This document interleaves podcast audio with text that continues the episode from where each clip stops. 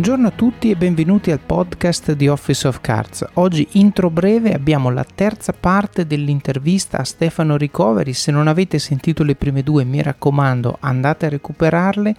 Ripartiamo da dove, da dove eravamo rimasti, dal Kazakistan, quindi assolutamente un posto strano, un posto che sicuramente non molti di noi conoscono ed è un posto dove Stefano è tornato sul luogo del delitto per eh, diciamo approfondire, per migliorare, per crescere, è tornato con un approccio maturo, un approccio consapevole, un approccio quasi transazionale. La prima volta è andato per fare un mestiere, questa volta è andato per crescere, è andato per dare il suo tempo in cambio dell'opportunità di crescita, quindi sicuramente una lezione da portarci a casa.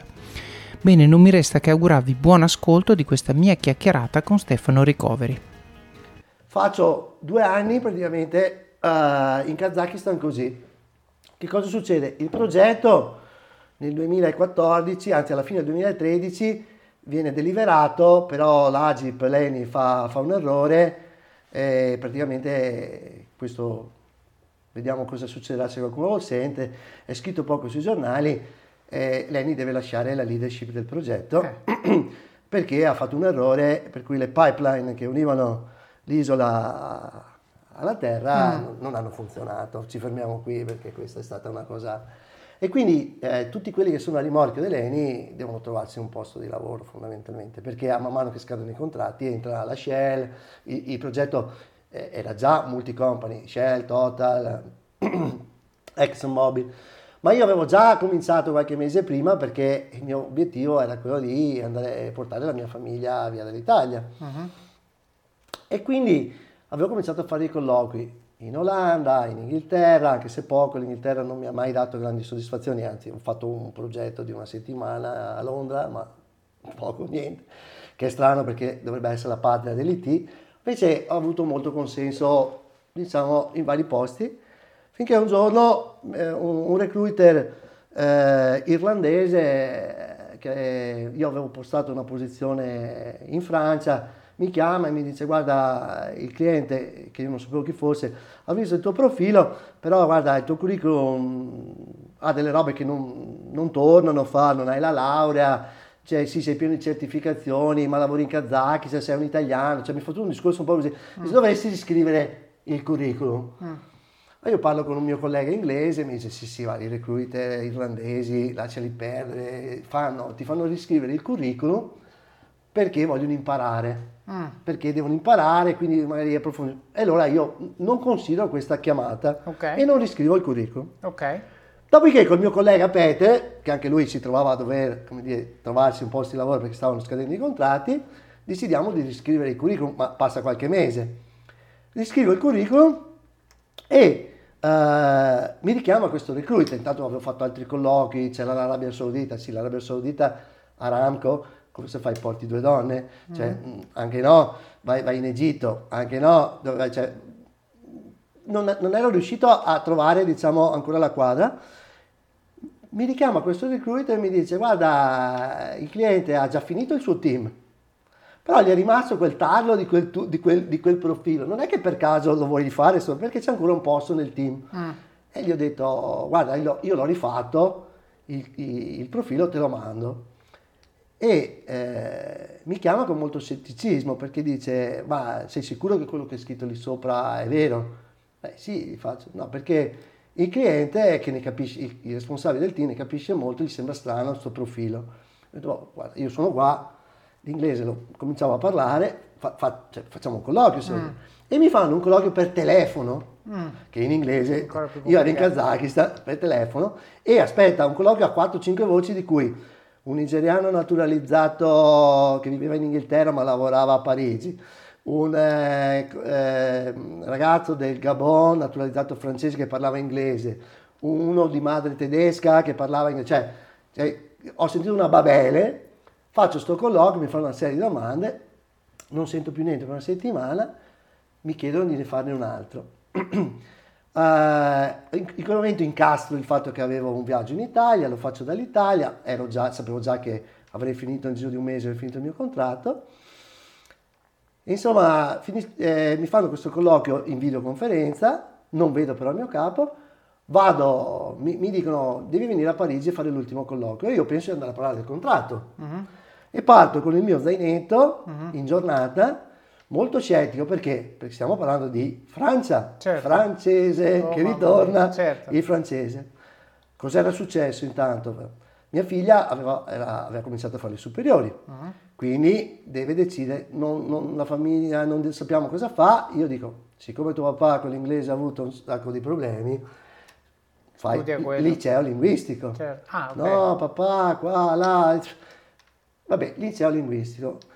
Liceo linguistico e gli dicono, va bene, scuola privata, ma perché eravamo anche in ritardo con l'iscrizione, o comunque avevo deciso No. così, se non mi ricordo bene i dettagli. Comunque, gli danno, eh, diciamo, vabbè, e dicono, guarda, la terza lingua è, è o tedesco o francese. E io ho detto, no, ma dai, ci vorrebbe invece che l'inglese e lo spagnolo, perché lei si portava l'inglese e lo spagnolo. Allora dico, no, ma vai, è una lingua non europea, non so, il russo, il cinese, anche perché ho visto grandissime opportunità per chi sapeva il russo lì. Certo. Ma la scuola non faceva, allora detto, vabbè, tedesco è lì, mia moglie e mia figlia, ah, ce lo stai imponendo, qua là. Ho detto, no, francese non esiste. mia figlia fa la prima superiore, quindi ha fatto la prima superiore facendo tedesco. Io parto che praticamente sta finendo l'anno scolastico Sì. e, e mi, e mi fa, papà, tu stai andando in Francia per andare dove? Eh. A fare che cosa? Sì. Non ho capito, cioè tutta questa la storia del francese mi ha, mi ha impedito di fare francese, quando lo sentirà si metterà a ridere, impedito di fare francese e adesso stiamo facendo un colloquio. No, no, ma io guarda, vado a fare il colloquio perché ormai anche tutti mi hanno detto dai vai, eh, cioè, avevo scoperto che il cliente era la Fargel Sim, primo produttore al mondo di cemento, 35 miliardi di fatturato, sai, un po' difficile dire, andiamo a vedere chi sono. Certo. Sai. Eh, vado lì, il mio zainetto, penso di andare a discutere di contratto e invece mi trovo davanti un, un PM di KPMG e eh, una persona che poi diventa mia collega, eh, Grandor Guillaume, ragazzo, come ho detto prima, del Gabon, eh, naturalizzato francese, che, che era arrivato in Francia, che praticamente ci presenta e mi dicono adesso andiamo in aula e facciamo gli esercizi. Cioè, gli esercizi?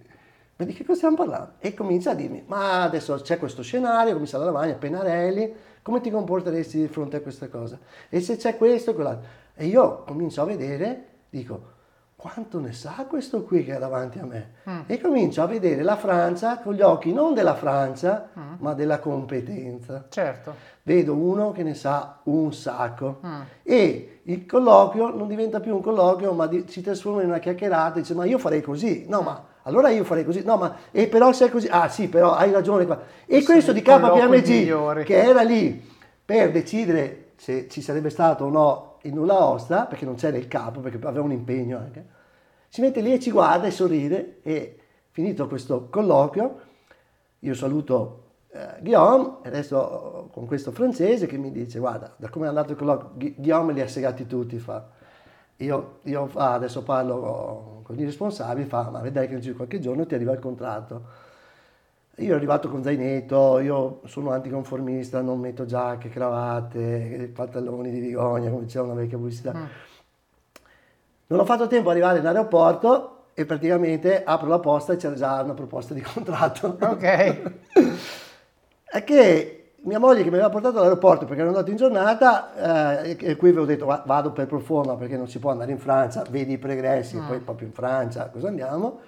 Mi fa allora? E gli faccio, eh ho trovato, ho trovato uno che ne sa tanto e che mi piacerebbe lavorare con quello, Ecco. molto più giovane di me anche. Certo. E, e ho detto, cosa dici? E nel giro di due settimane abbiamo detto, vabbè, prendiamo questo contratto, andiamo a vivere in- a Parigi. Mm. Per cui io parto a marzo, praticamente arrivo da Kazakhstan, parto, vado a Parigi e eh, arrivo e, e la mia famiglia mi avrebbe seguito alla fine dell'anno scolastico, Certo. ma mia figlia che mi guarda di traverso e dice come? A Parigi a fare cosa? Certo. Io parlo francese, Beh, la, la bel. Beh, ok, quindi cosa succede? Succede che io arrivo lì e il mio capo, sudafricano, Mm. sudafricano a classico olandese, biondo, Certo. occhi azzurri, eccetera, aveva lavorato nelle aziende più grosse del mondo, aveva un'esperienza con, con Microsoft pazzesca, Mhm. mi dice, ma fammi capire una cosa, Io- sai che io ho creduto che quel curriculum fosse falso, ma non ci credo sia un italiano così preparato, in giro per il mondo, tutte queste certificazioni. E io ho detto, ma perché? Ma perché, sai, qui anche in Francia, poi lui naturalizzato, sposato, abbiamo uno stereotipo di italiani un po' così.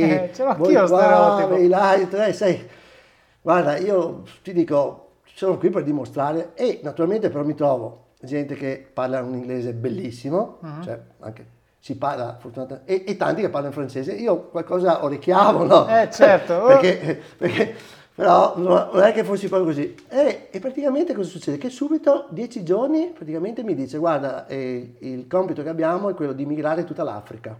Cioè, noi abbiamo tutta l'Africa, dobbiamo portare, ci sono tre progetti che vanno uno dietro l'altro, praticamente chi porta la rete, chi porta l'infrastruttura e chi porta SAP. Mm, Cioè, noi siamo il team che deve portare l'infrastruttura. mm, Abbiamo il business sopra che spinge. Eh, la rete praticamente c'è stata portata, fa- avevano fatto un, un- un super contratto con una società che si era comprata praticamente l'Africa e il compito è quello di migrare tutte le infrastrutture che sono in Africa all'interno di un'unica infrastruttura, perché dobbiamo usare SAP. Questa è la documentazione che abbiamo scritto in questi sei mesi di progetto, intanto avevano costruito il team, Mm, studiatela e poi cominciamo. mm. Fra fra una settimana ne riparliamo. Io il giorno dopo vado da lui e gli faccio, Matthew, questa roba qua non, non va bene. Ok. Come non va bene? Cosa lo stai dicendo? Questa roba qui è un libro? Gli ho detto, questa non è una migrazione, cioè qui è scritto la perfezione, ho detto, ma qui non c'è scritto come facciamo a tirare fuori cosa c'è in Africa, il punto di partenza. Mm. E qui ho tirato fuori i miei vecchi studi. Quando io portavo i, geometri e gli ingegneri in giro per i cantieri, quando lavoravo in quelle imprese edile, loro mi dicevano, guarda, quando devi costruire una cosa da zero ti basta la teoria, poi ci metti la pratica, eh, Certo. ma se devi fare una ristrutturazione devi avere molto chiaro da che punto parti, perché una ristrutturazione è un lavoro completamente diverso. Certo. Per cui io ho detto, ma come facciamo? Qui non c'è scritto niente di come si fa a raccogliere i dati dei- dei- dei- delle- della SIS. Ah, c'è tutta una documentazione che devono compilare. Che deve compilare chi? Chi non sa neanche cosa è un'infrastruttura in giro, senza offesa per nessuno, in giro per i posti più sperduti del mondo? Certo. Che chissà che cos'ha, che cosa troveremo? Cioè, un'azienda che insomma, non possiamo. No, no, abbiamo fatto due o tre giorni di discussioni feroci perché io volevo cambiargli il modello e a un certo punto lui mi ha detto: Tu sei l'ultimo arrivato, sei quello che parla meno, cioè, sei, sei anche italiano, vuoi venire a rompere? Io ho detto: O ti fidi, mi prendo io la responsabilità. E in quel momento i miei colleghi che erano lì da già da un tempo, che avevano, hanno detto, ma questo qui, cioè, questo qui non è che ci piaccia tanto, sei all'inizio, tranne Guillaume che mi aveva fatto il colloquio, dice, "Gua- guardate che ne sa lui, guardate che ne sa. E alla fine io cosa faccio? Lavorando di sera, tanto ero da solo i primi mesi, riscrivo la documentazione, mi- avevo costruito gli strumenti, eh, eccetera, propongo un modello completamente diverso dove siamo noi a collezionare tramite degli strumenti, alcuni acquistati, alcuni costruiti, i dati per poter fare le proposte e andare a discutere con le country per le migrazioni. Tieni conto che non si poteva viaggiare, quindi bisogna fare tutto da remoto. Io avevo un ufficio in Sudafrica che ho usato, andavo andavo in Sudafrica perché lì c'era un headquarter, ma nei, nei paesi che ho migrato, Camerun, Zambia, Nigeria, Mhm. Egitto, non ci sono mai andato fisicamente, Certo. ma era tutto in videoconferenza. Qui stiamo parlando 2014, e 2012, 2013, 2014. Eh, che cosa succede? Eh, Comincio e vedo che la cosa funziona Mm, e quindi i miei colleghi cominciano a venirmi dietro. mm, Al punto tale che cominciano, per esempio mi ricordo che dicono, ma guarda, in alcune country che parlano francese, Camerun, lo, faccia- lo- lo fa chi sa il francese. mm.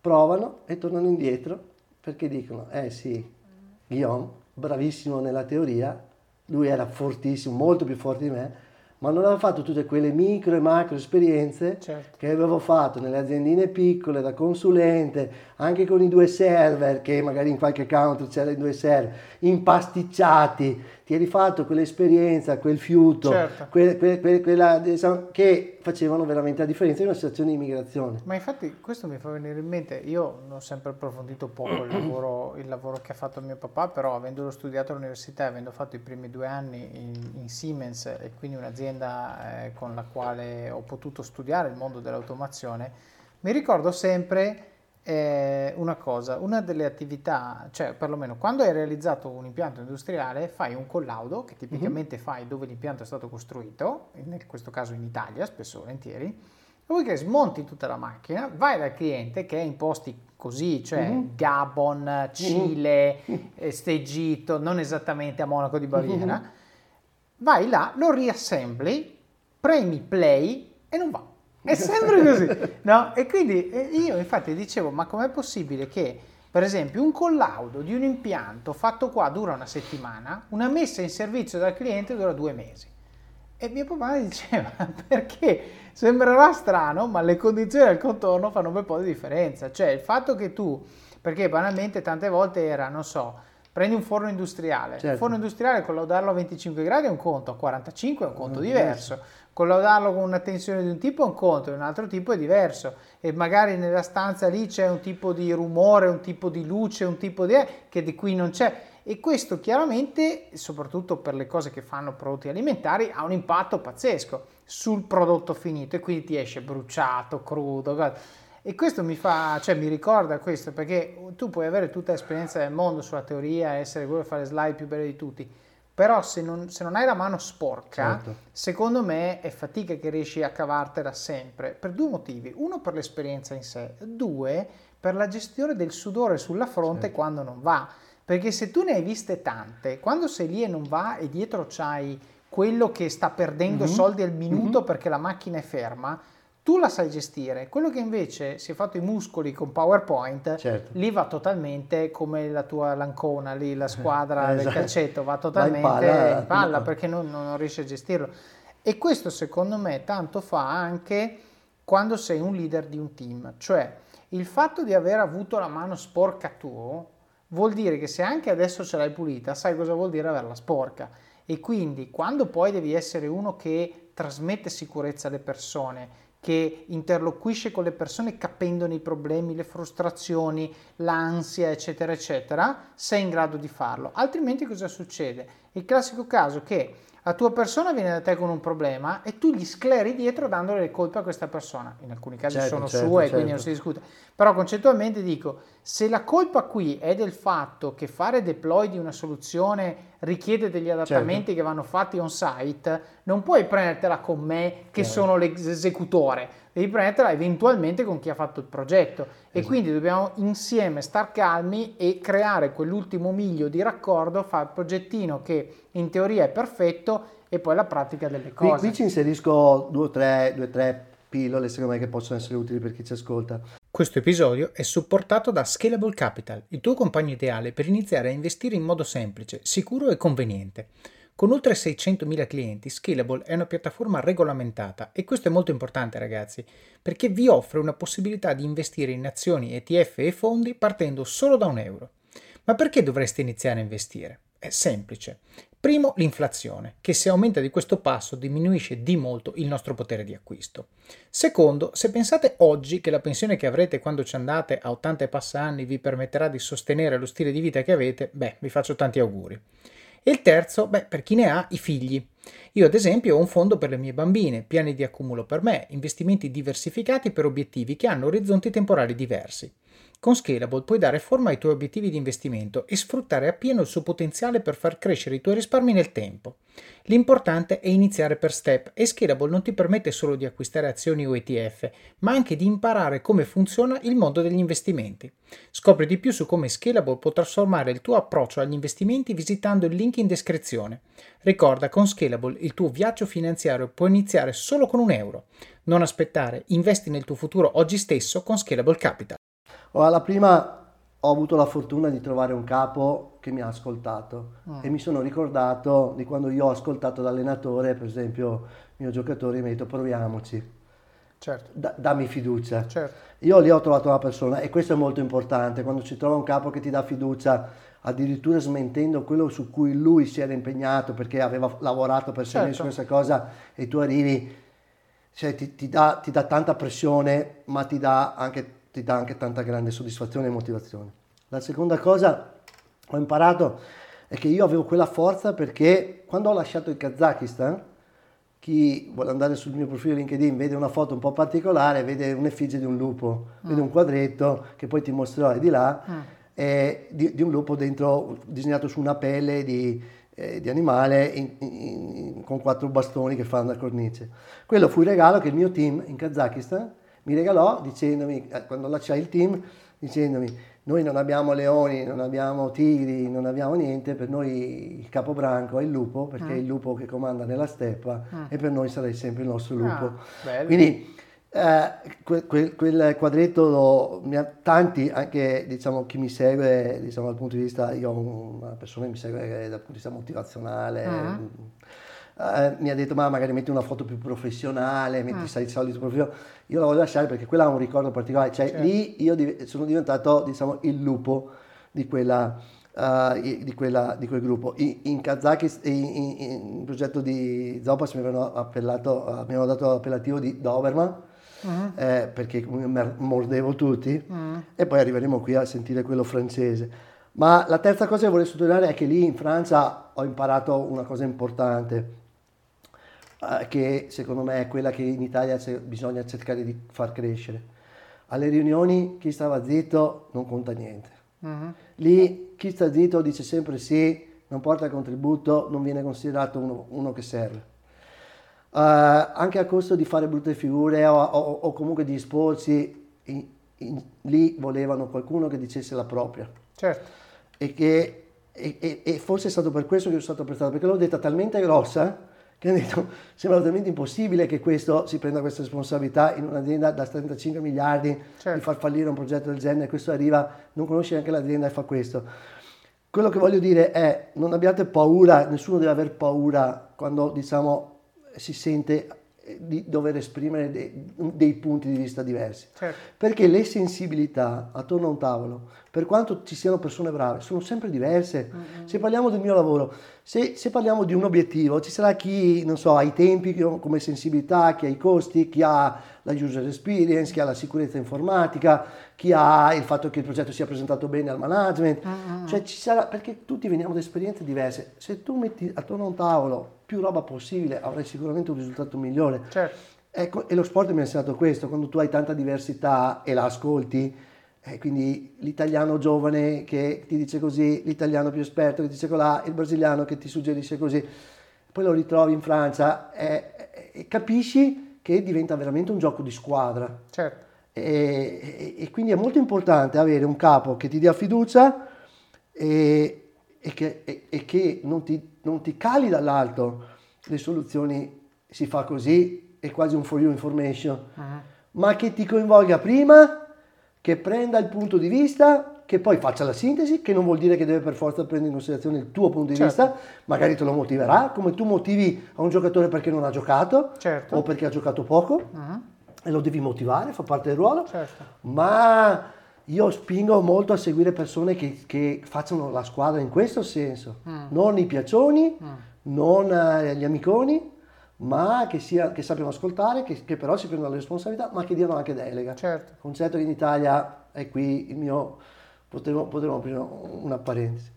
Però cosa succede? La mia famiglia, trasferita in Francia, decide di non rimanere in Francia, quindi eh. si fa l'estate e alla fine dell'estate del 2014 moglie e figlia per varie ragioni legate sicuramente al fatto che comunque eh, gli uomini forse sono più navigatori, scopritori. E, Vabbè, ma tante diremo... volte non clicca, cioè alla fine eh, non ha cliccato. può essere, sai, probabilmente, lasciami dire, io Parigi l'ho vista per lavoro eh, in vari momenti.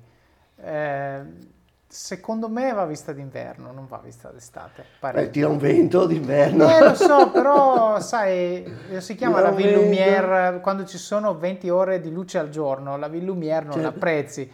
L'apprezzi quando c'è i negozi, quando c'è poi il clima natalizio, secondo me, o, o, comunque quando viene buio presto, cioè Parigi ha comunque un'illuminazione meravigliosa, no?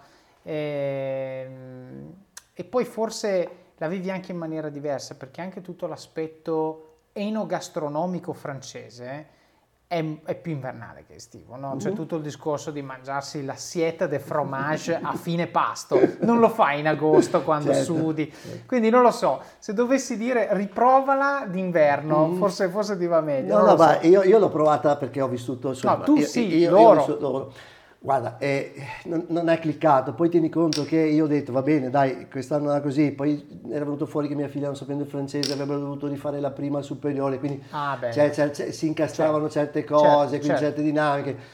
Però in quel momento si interrompe un po' un percorso perché si, si, doveva, si, doveva, fare una cosa, però io naturalmente, anche perché questo è un impegno che mi sono preso, eh, lo devo portare fino alla fine. Certo. Per cui io dico, vabbè, ma dai, magari ci riproviamo l'anno prossimo, eccetera. Poi sapete tutti cosa è successo a Parigi. Certo. Eh, Bataclan, Charlie Hebdo. Eh, io ho avuto un, un, su uno degli appartamenti sopra uno dei proprietari, non dei, degli inquilini, che a 28 anni a Bataclan a nord, c'era la lapide, c'era la, l, l, il necrologio.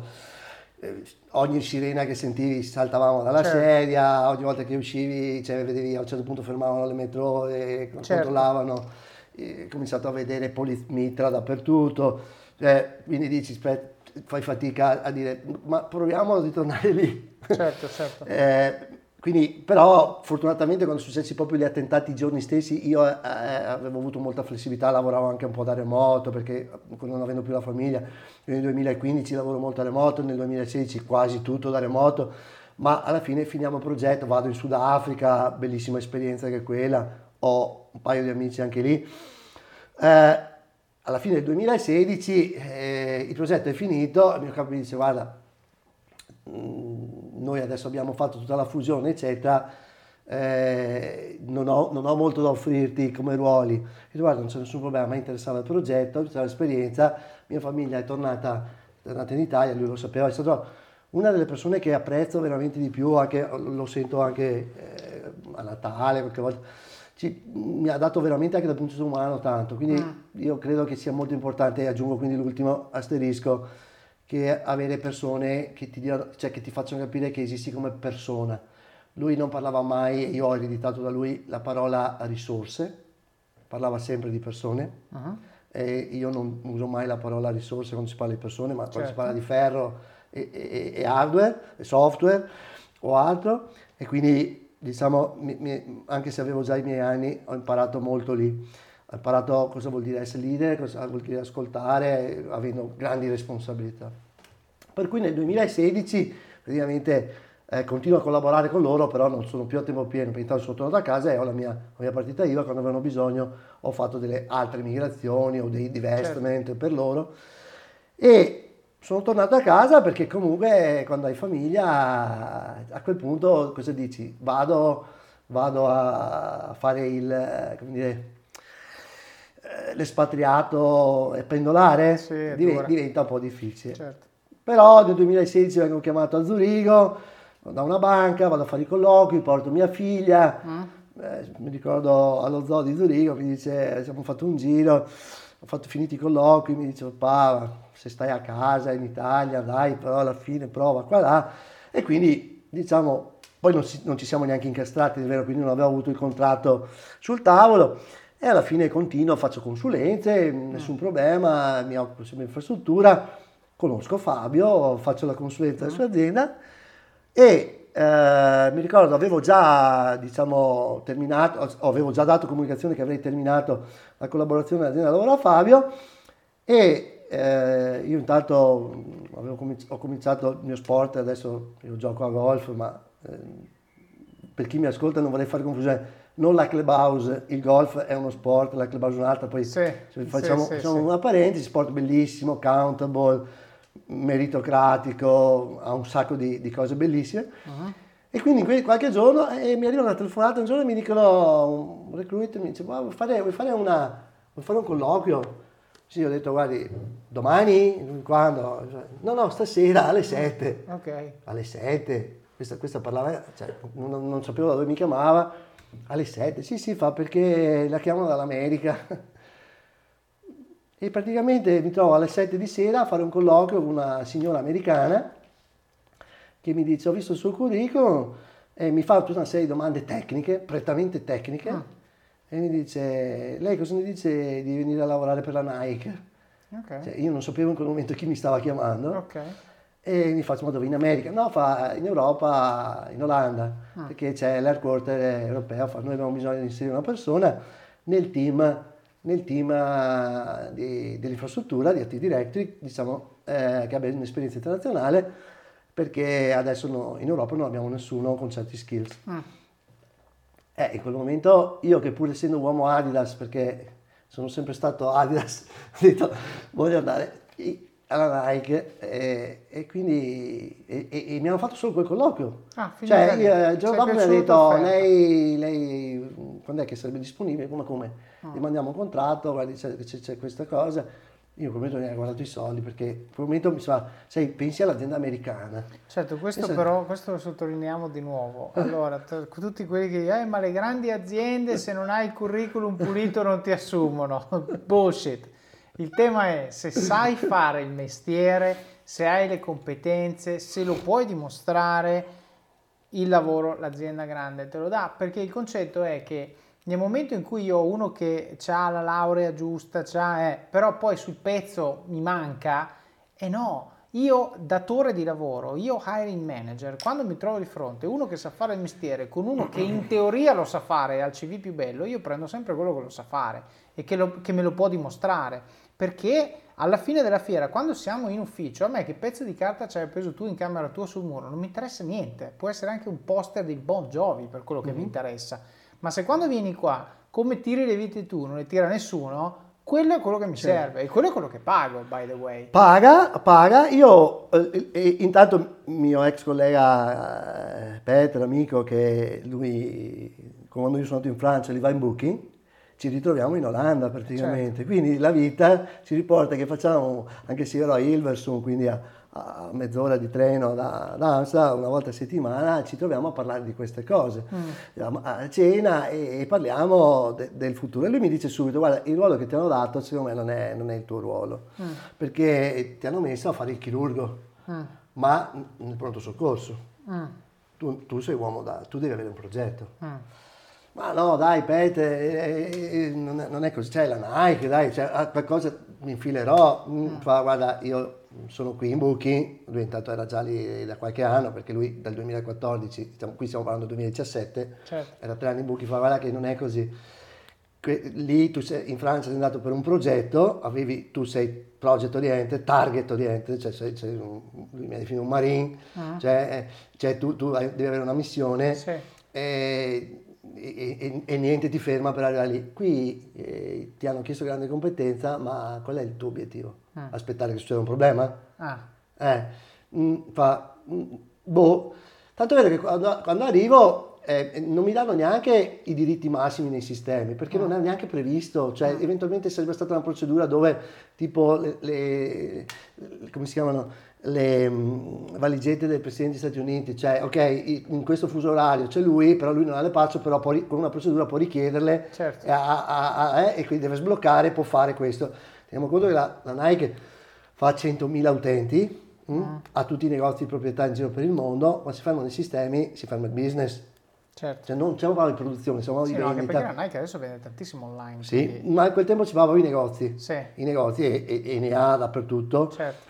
Poi stiamo parlando del 2017, stava preparando i mondiali in Russia Uh-huh. di calcio, quindi c'era un focus pazzesco, però c'era anche una paura pazzesca di attentati perché azienda americana, Certo. è tutto il mondo russo, cioè, cioè, si, si si rivedevano le cose che avevo visto in Eni nel mondo russo Mm. eh, di un'azienda che però non era russa. certo.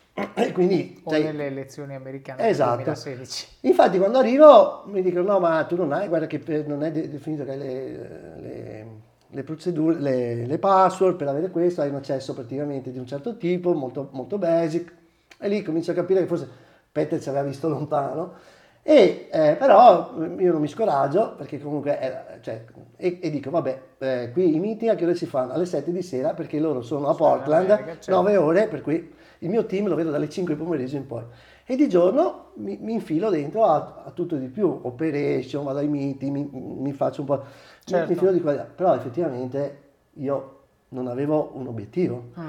E allora mi sono, ho, ho ripreso in mano gli strumenti che avevo fatto a Parigi e, e, e continuo, finché non succede niente, a metterli a posto. Però non è che mi passi tantissimo, Mm. perché diciamo, io sarei venuto qui per, per dimostrare anche qualcosa.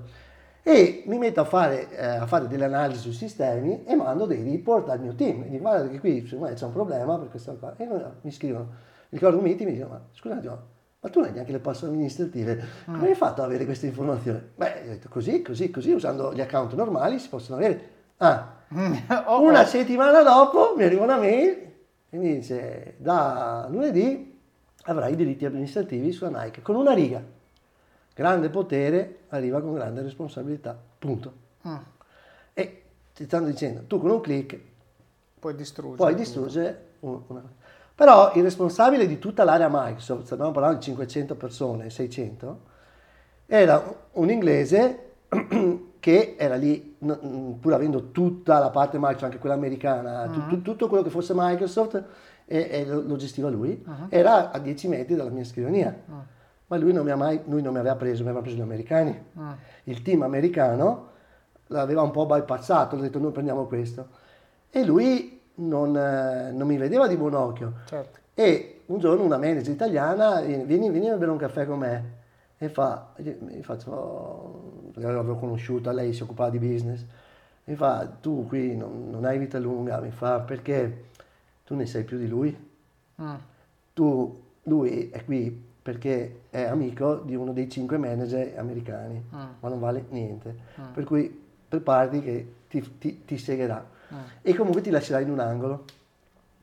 Naturalmente gli episodi succedono, succede che in America in un progetto sbagliano un click e alla mattina in Europa tutti i negozi non riescono più a aprire le casse. Mhm. Lui viene da me e mi dice, mi urla, mi urla praticamente, cioè io avevo fatto un'analisi e avevo detto che il problema era quello, però le procedure di Nike dicevano che ehm, a costo di tirare giù dal letto chi aveva, diciamo, bucato il change management perché aveva fatto un'operazione che non era prevista, doveva fare il piano di rollback. E, e lui viene da me con tutta la gente davanti, eh, perché comunque c'è degli open space, eccetera, e, mi, e mi- e mi dice eh, che dovevo fare questa cosa.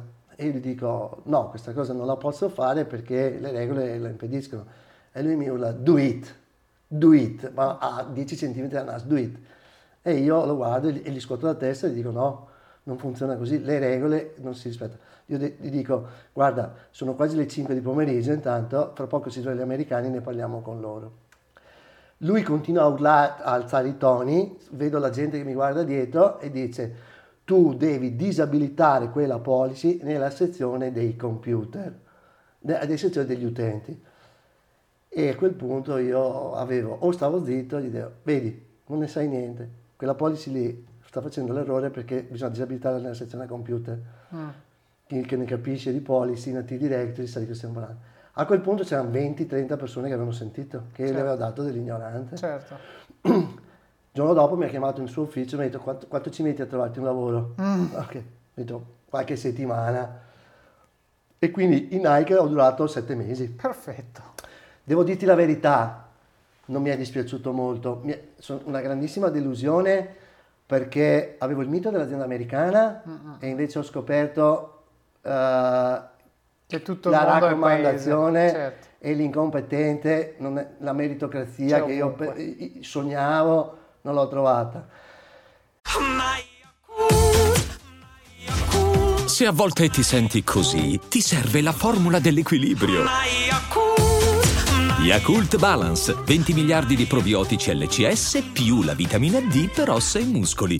Ho visto uno che non ne fregava niente delle regole, la soddisfazione è che dopo qualche mese l'hanno lasciato a casa, infatti Chiaro. è cambiato tutto, in Nike io ho ottimi rapporti con i miei ex colleghi, molti di questi, però mi sono reso conto che uno, se vai all'estero devi seguirti la famiglia oppure devi trovare un equilibrio diverso perché io facevo il pendolare lunedì, venerdì, ripartivo la domenica sera, a volte lavoravo il venerdì da remoto, Certo. perché- però vivevo in albergo, non mi sono preso un appartamento e mia figlia è venuta su e mi ha detto papà quanto pensi di durare con questa vita, quindi ero rimasto aggrappato al sogno dell'estero, ma non era più l'estero della Certo. Francia, e poi se manca un obiettivo io, cioè io ho bisogno dell'obiettivo. Mm. Ho bisogno di un obiettivo, poi ho bisogno che ci sia un obiettivo nuovo, ho bisogno di un obiettivo. Quindi cosa succede?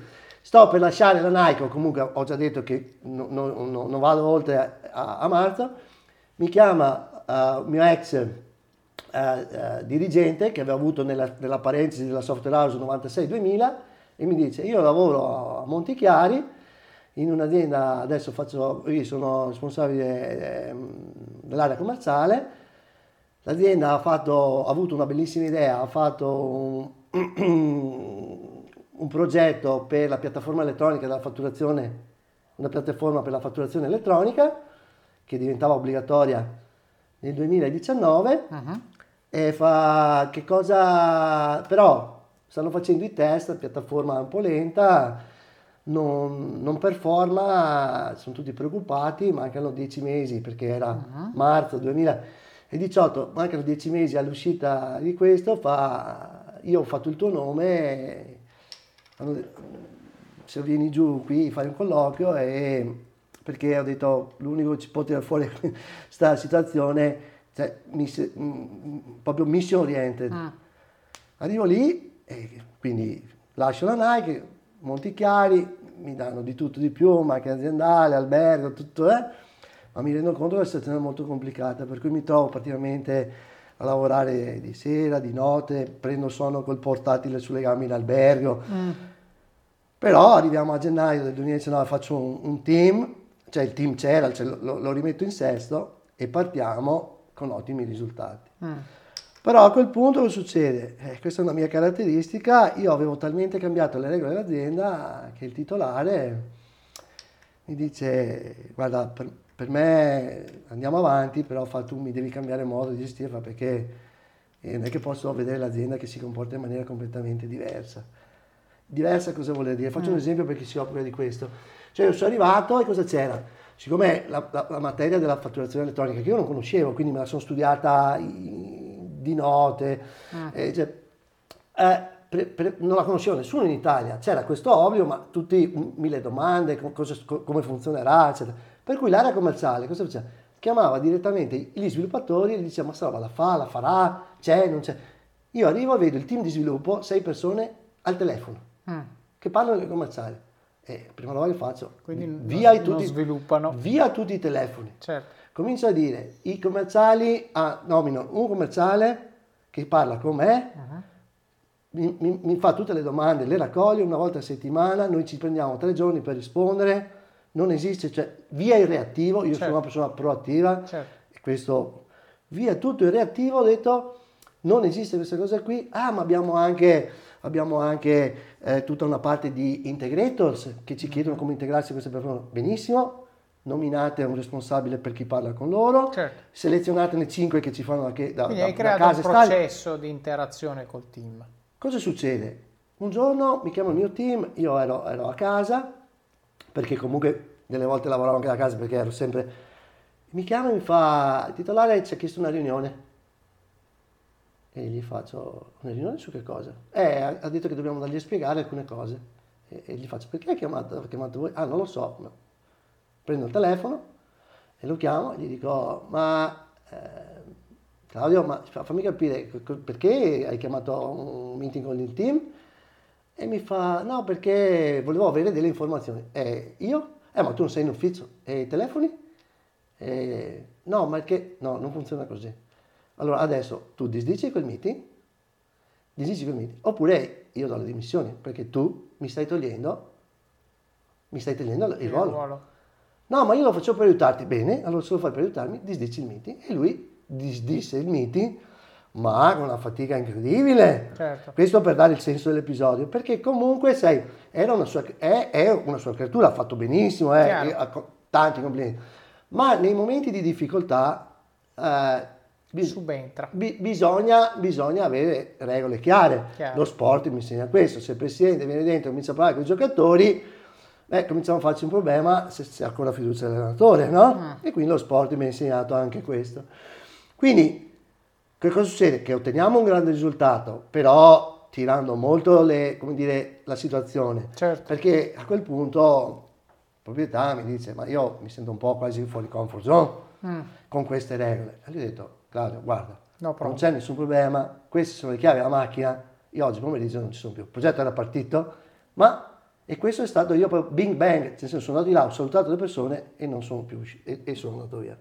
Perché in quel momento era scemato l'obiettivo. Entravano, cioè una volta che l'obiettivo è forte rende tutti un po' più coesi. Nel momento che l'obiettivo viene raggiunto, cosa succede? Che escono le diversità o i mal di pancia. Certo. E quello è il momento o di ridare un nuovo obiettivo e vedere se ha senso ri- riprogrammare eh, un- un- una nuova missione, oppure lasciare. Certo. E a quel punto io ho capito che dovevo lasciare, perché la missione è sempre stata di far crescere la piattaforma, eccetera, ma l'obiettivo che era quello che mi aveva, cioè queste, questi poteri speciali, diciamo così, mi erano stati concessi in funzione del fatto che vinceva l'obiettivo. Sì, che C'era- c'era il problema, chiaro. ma non erano condivisi. quando sei in guerra eh, rompi le regole. Ma non erano arrivare- condivisi, quindi invece di vederlo come un valore che poteva servire per il futuro, Mhm. era stato visto come un problema. Certo. Quindi io mi sono tenuto la soddisfazione dell'obiettivo, devo dire sono stato gratificato con tutti i premi che erano tutti variabili, possiamo già, quindi non ho nulla da dire, però sai, dare le chiavi in mano e uscire senza... Cioè, Ciao. è andata così. E a quel punto per due mesi, quindi siamo arrivati a, eh, 2019, decido di voler tornare all'estero. Ma la vita non, funziona così, non decidi tu, come ho detto prima, eh, quando deve arrivare arriva, quando magari la cerchi tu non, non arriva, bisogna saperla cogliere.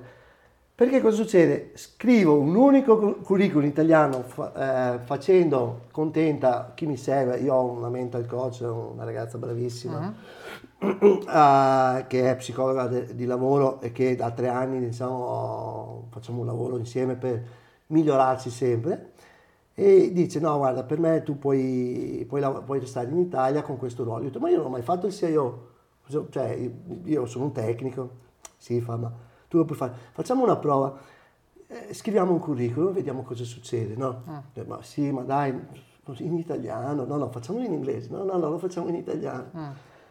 Quel curriculum fu manda- fu- è stato mandato una sola copia a un'azienda di sicurezza di, di Montebelluna e uno, eh, una persona che, che è nel CDA di quell'azienda ha visto il mio curriculum, l'ha preso e mi ha telefonato e mi ha detto ma io ti vorrei come CEO in un'altra azienda, quella dove sono adesso. Ok.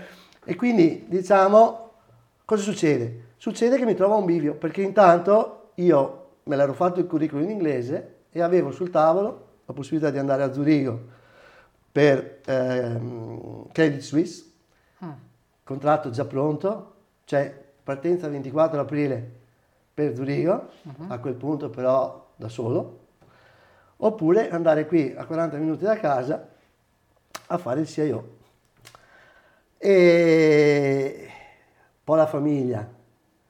È un po' la sfida che mi ha proposto l'azienda in cui sono, che è stata quella di dire noi nel giro di qualche anno vogliamo entrare in borsa, vogliamo diventare internazionali e vogliamo crescere come mentalità. Fui convinto da una frase del titolare, che adesso vado a raccontare, e ho deciso di, pre- di sposare la causa di Lavamar dove sono adesso e sono, sono passati due anni e sono in Italia. Ma la missione è un po' particolare perché non è solo tecnica, è quella di cercare di cambiare, di portare quello che abbiamo raccontato in questa lunga chiacchierata, di portarlo in Italia. Non so se ci sono riuscito, non so se ci riuscirò. Spero di fare un buon lavoro e di avere un'opportunità di poter fare un'altra missione all'estero, magari visto che comunque mi- piacerebbe, dovrò trovare la, quadra con la famiglia. Qual è stata la frase che mi ha convinto di, eh, del fatto di accettare l'offerta di Laboman? È stata perché quando io ho fatto una domanda titolare, eh, gli ho chiesto, ma eh, come mai prendete una persona da fuori e non fate crescere uno là dentro? Eh, bella domanda tra l'altro. E do- generalmente le aziende che sono cresciute dal basso, Laboman è un'azienda che ha 22 anni, produce integratori alimentari e medical device, cioè quindi molti dei prodotti che si vedono in televisione come il Cebion eh, o li produce, li produce ah. è, è, un terzista full service di, di, fasce molto alte, quindi clienti molto importanti come Bayer, Angelini, uh-huh. Sanofi. Cioè. Mi ha detto noi vogliamo crescere, ci siamo resi conto, azienda quindi che ha 22 anni, quindi che è, cresciuta, che è nata da, da, una farmacia di famiglia, che era un piccolo laboratorio e che adesso, che adesso diciamo, fa 250 persone con un centro di ricerca un ricerca e sviluppo da 20 e passa persone, quindi i 22 anni ha fatto strada.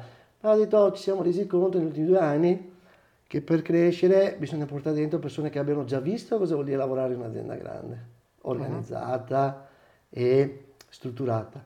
Chi ha lavorato in, una, in aziende diciamo, che sono cresciute dal basso ha delle esperienze che sono basate diciamo, de, eh, che sono prive di alcune caratteristiche. Certo.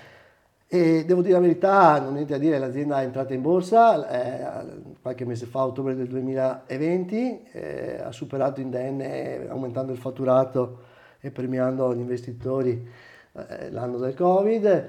È diventata internazionale perché ha fatto un acquisto in Canada, quindi io sono andato a far partire questa azienda a, a, a Montreal e quindi devo dire che non c'è da dire.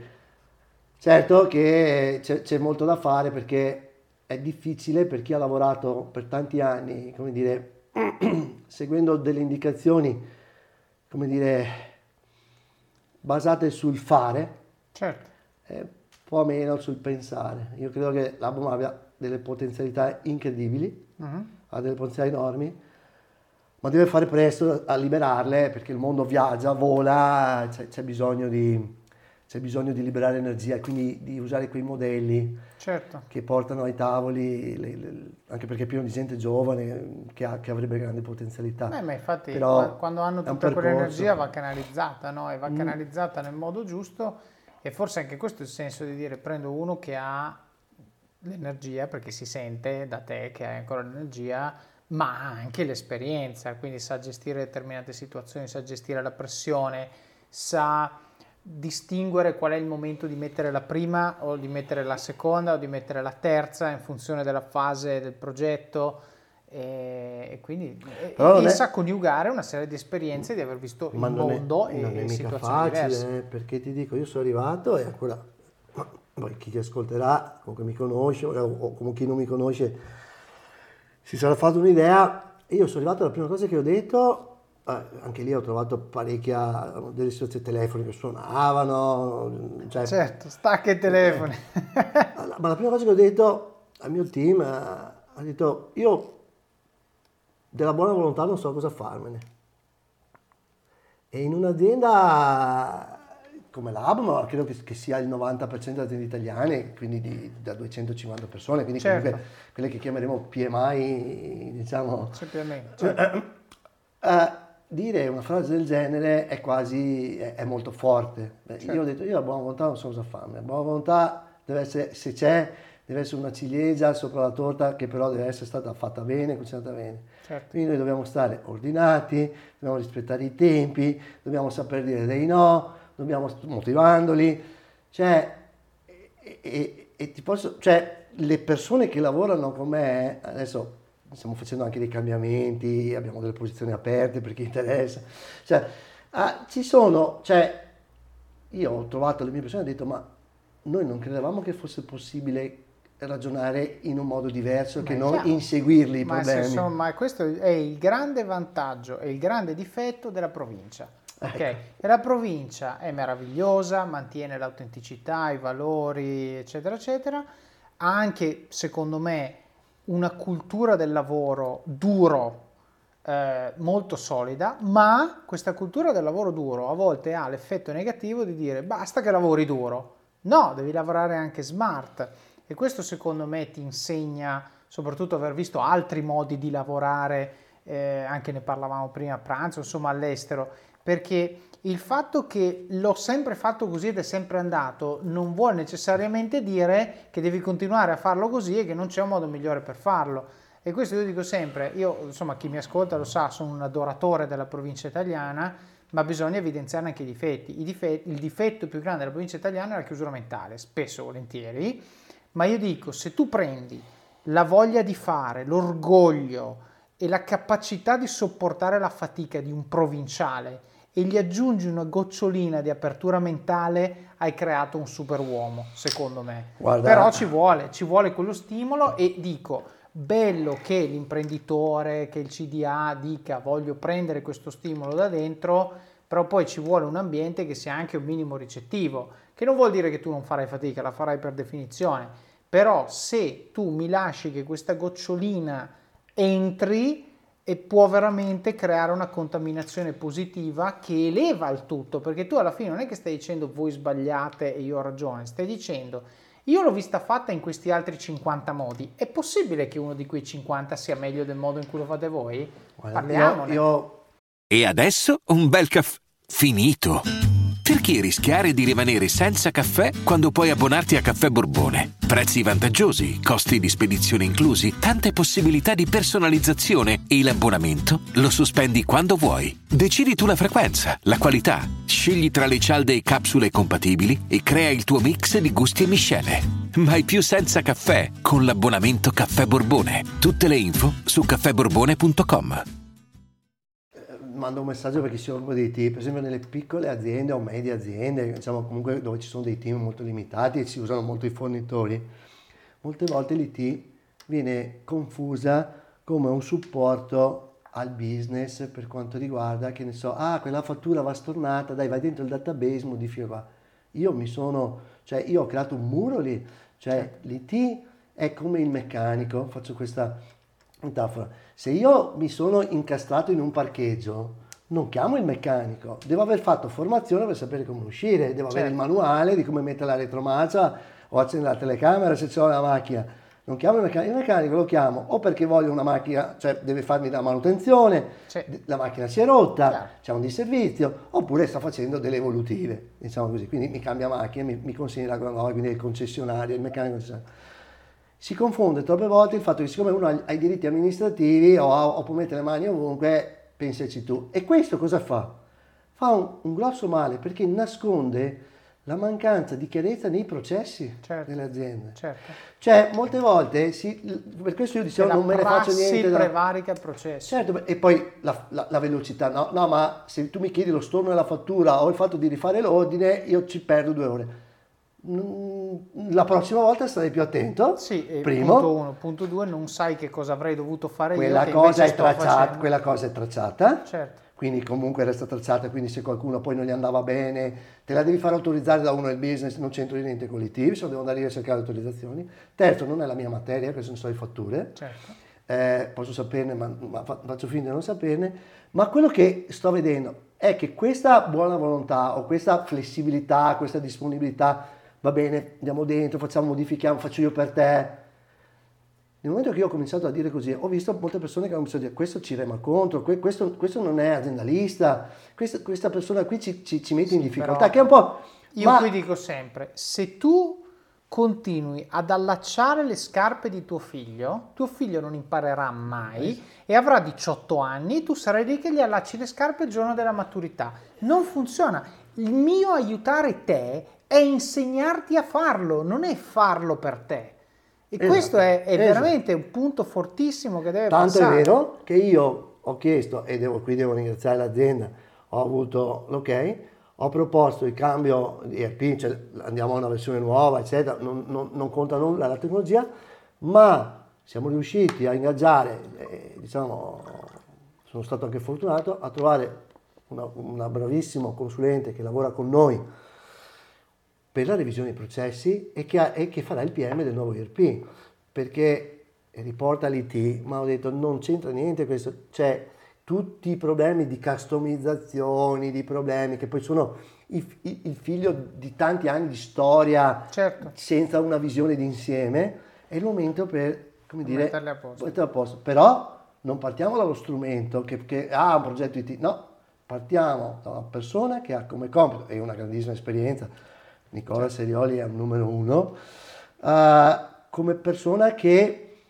ha la, l'esperienza per poter dire quali sono i processi e andare a fare la fotografia all'esistente, perché Il problema è che la buona volontà, su cui gli italiani secondo me sono bravissimi, tanto è vero che quando succede qualsiasi disgrazia in Italia tutti poi cercano di dare una mano. Il problema è che non, Certo. ci, non ci pensiamo prima Certo. e non mettiamo a posto i processi per fare in modo che non succedano Certo. le- certe cose. Certo. Quindi, che cosa voglio dire? Che eh, quando io parlo la buona volontà non serve, è perché la buona volontà va a nascondere le inefficienze dei, dei processi.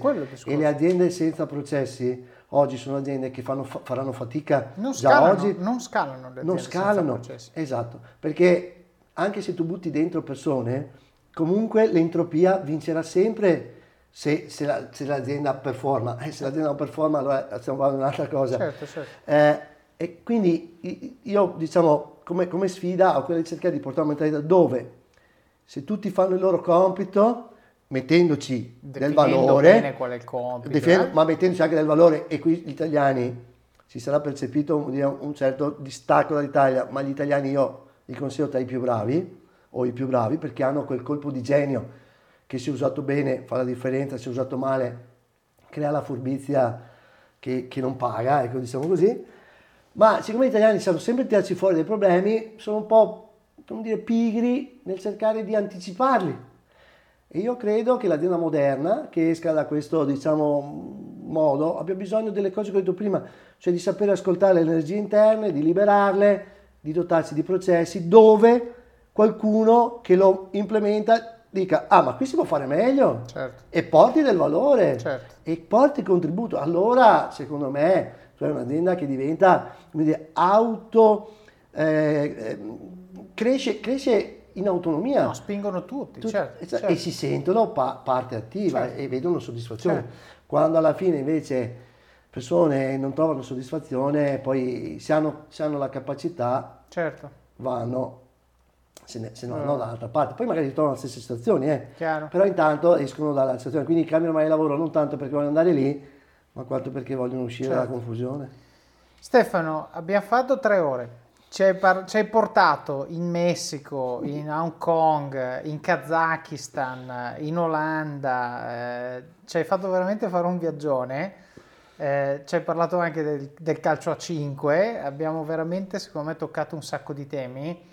Io penso che ci sia tanto, penso che farò fatica a scrivere le show notes di questo episodio perché di contenuti ce ne sono veramente tanti, però volevo ringraziarti, eh, ringraziare nuovamente Fabio per averci, per averci messo in contatto e così darti la possibilità di chiudere se vuoi lasciare un messaggio, un Sì. pensiero, qualcosa. voglio lasciare due velocissimi. Vai. Uno, la metafora dei treni. Mhm. Una metafora dei treni che racconto spesso. Uh, la vita lavorativa è legata, io la vedo, la identifico con la metafora del treno. Ah. Cioè, noi i treni non possiamo guidarli, non possiamo decidere dove vanno. Mhm. Il percorso è quello. Però possiamo fare un pezzo di percorso dentro un treno. Che cosa vuol dire? Io non so dove, dove arriverò, ho delle idee, devo avere degli obiettivi, devo, avere- devo- guardare a- al futuro con grande voglia. Prendo un treno, magari anche il primo lavoro, eh, meglio se in un'azienda strutturata, però prendo primo, poi guai ad addormentarsi, i treni finiscono nei depositi, Certo. finiscono nei binari morti. Sapere quando è il momento di scendere, sapendo che bisogna dare tantissimo alle aziende, bisogna essere super professionali, ma sapere che comunque se uno vuole fare un percorso nella vita, cambiare dà tanto valore. Certo. Per cui eh, magari a volte il treno farà qualche fermata in più rispetto alla nostra direzione, qualche volta si fermerà e non c'è un treno che, che fa coincidenza in qualche minuto, io ne sono Certo. testimone. Certo. Però se, i treni, se noi abbiamo voglia e abbiamo magari trovato la nostra strada, la passione, quel treno passerà e noi riusciremo, riusciremo ad arrivare alla nostra meta. Quindi Certo. guai ad addormentarsi nei treni, tenere sempre lo sguardo verso il finestrino, avendo massimo rispetto dell'azienda, ma a- a- sapendo che le aziende ci sono prima e dopo di noi, Certo. come i treni. Certo. La seconda cosa è di non, non pensare, eh, di non pensare che non si possano raggiungere obiettivi. Io a 40 anni, e chiudo così, ho fatto la mia wish list, ho messo di sei desideri, ho Ah. messo un sacco di cose. A 40 anni non ero ancora andato all'estero, non sapevo l'inglese, non sapevo tante le cose che vi ho raccontato, che ho raccontato. E l'ho sottoposta a mia moglie. Mm. E mia moglie mi dice, di tutte queste cose che tu hai scritto ne farai una sola, imparerai a nuotare. Ah. Beh, di tutte quelle cose che ho scritte lì, l'unica cosa che non ho fatto è imparare a nuotare. per cui spero che nella prossima intervista, magari fra un po' di anni, certo. ti dirò che ho imparato a nuotare e, e quindi a completare. Tutte. Ma adesso è, te, te è ora di fare una nuova lista allora. Stefano, grazie, grazie mille. Grazie a te Davide, grazie a tutti e spero che qualcuno possa prendere qualche spunto positivo. Anche una sola persona prendesse qualcosa da quello che ho detto, per me è già una soddisfazione. Ottimo, grazie ancora. Ed eccoci qui, dopo questa terza parte della mia intervista a Stefano, che ha condiviso una storia piena di spunti di riflessione. Ci ha parlato di come gli stereotipi siano pericolosissimi. Quando è andato in Francia aveva mille pregiudizi contro quel paese e contro la lingua eppure ha avuto la capacità di tenere la mente aperta ed è riuscito a valutarla sulla base del merito e non di quello che aveva in testa da un'esperienza negativa di parecchi anni prima, dai tempi della scuola. Abbiamo parlato dell'importanza del contesto di quando si fanno le cose. Tramite la storia di Stefano abbiamo potuto riflettere sulla differenza tra una preparazione impeccabile, ma solo teorica, e quella pratica fatta sul campo, sia nella gestione dello stress che nella risoluzione pratica dei problemi che sorgono quando si fanno le cose. E questo ha valore sia come lavoratore singolo che come manager di persone. Stefano poi ci ha fatto riflettere su come persone e risorse siano cose molto diverse. Va dato valore alle cose e spesso le parole che usiamo per descrivere queste cose eh, o situazioni o stati che influenzano in modo inconscio come le vediamo dobbiamo fare attenzione a scegliere bene le parole che usiamo per descrivere le cose. Le grandi aziende assumono anche chi non ha i pezzi di carta, basta che siano in grado di fare il mestiere e lo possano dimostrare con i fatti. Quindi mi raccomando, non date limiti a voi stessi pensando di non essere qualificati per una data cosa, ma capite cosa vi serve per essere davvero qualificati per fare un mestiere. Stefano ci ha poi ricordato più volte dell'hashtag Make No Enemies e di come non serva nel lungo periodo farsi nemici all'interno di un'azienda. Purtroppo ci sono giochi di potere, politiche, dinamiche che spesso non sono legate direttamente a risultati misurabili e questo lascia spazio a gelosie, invidie e altre cose che spesso possono penalizzare la nostra carriera. Dobbiamo assolutamente saper gestire noi stessi e le nostre reazioni quando siamo in questo tipo di situazione siamo poi tornati a parlare dell'importanza dei ruoli per poter crescere in modo scalabile e sostenibile, di come sia importante rispettarli. E siamo arrivati a parlare di come certi ruoli siano accessibili per chi ha la sostanza di base, l'esperienza e la voglia. Stefano non, si sentiva pronto per un ruolo di CIO, eppure da fuori chi lo conosce bene lo vedeva come tale, eppure l'azienda che lo ha assunto. Quindi l'unico che non si vedeva pronto per quel ruolo era lui capite come il modo in cui noi vediamo noi stessi possa a volte essere il nostro peggior nemico. Dobbiamo stare molto attenti e circondarci di persone che ci aiutano a vederci in modo oggettivo, possibilmente persone con esposizione ad ambienti alle quali risulti facile fare uno più uno fra noi e qualcos'altro. Noi è una posizione, noi è un'azienda, noi è un paese, noi è un'altra persona che a loro modo di vedere fa per noi. Alla fine abbiamo lanciato tre missili, ce li ha lanciati Stefano. Abbiamo parlato di come aiutare una persona significhi più spesso insegnarle a fare quello che vuole fare e non farlo al posto suo. Abbiamo parlato dell'importanza dei processi per far crescere le aziende in modo sostenibile. Il processo non è un problema, è un'opportunità, ragazzi. Spesso sento dire alle start-up: "Ah, io non ho processi". Non hai processi perché sei in 10 Prova ad avere un'azienda di mille persone senza processi e vediamo come te la cavi.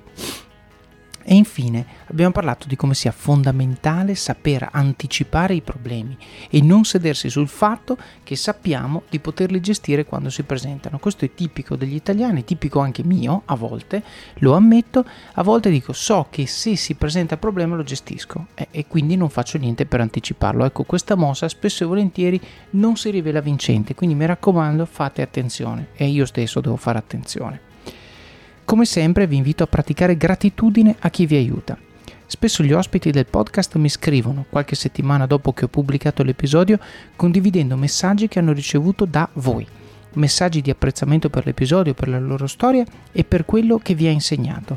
Mi raccomando, fatelo. Il podcast vive di questo, di emozioni positive, di persone che imparano, di ringraziamenti, di collegamenti nati quasi per caso. Questo in realtà è un consiglio molto più ampio. Se qualcuno fa qualcosa per voi, qualcosa che vi fa crescere e vi rende migliori, ringraziatelo. Renderete la sua giornata, come spesso accade con le mie quando mi scrivete, migliore. Passiamo ora al supporto, la fase in cui siete voi i protagonisti e in cui dimostrate con pochi e semplici ma significativi gesti quanto impatto abbiano questi contenuti nel vostro quotidiano e quanto sia importante per voi che il podcast continui a crescere. Quindi come fare? Il primo e nuovo modo per supportare è con Patreon. Patreon è un modo moderno per contribuire alla qualità di questo podcast e vi permette di fare delle piccole donazioni mensili, anche di pochi euro, per darmi una mano a finanziare il supporto professionale per l'editing degli episodi. Per farlo trovate il link nelle show notes, quindi andate nelle show notes, nella parte alta c'è supporta con Patreon, cliccate, mettete la vostra carta di credito e potete fare delle donazioni molto piccole, 1, 2 euro, 5 euro, quello che volete, che vengono eh, addebitate all'inizio di ogni mese. Il secondo modo, lasciando recensioni, mi raccomando, di Office of Cards su Amazon, magari raccontando quali parti vi sono piaciute o quali tecniche e consigli avete messo in pratica e hanno avuto impatto nella vostra vita. Ultimamente sono stato davvero deluso di trovare una recensione 2 stelle, senza commento ovviamente, perché quelli che mettono una stella, 2 stelle, non si degnano nemmeno di scrivere perché. Bene, purtroppo però questa recensione è stata messa, ci sono queste due stelle, io rispetto l'opinione di tutti, hai messo due stelle, pensavi che fosse da due stelle, fine.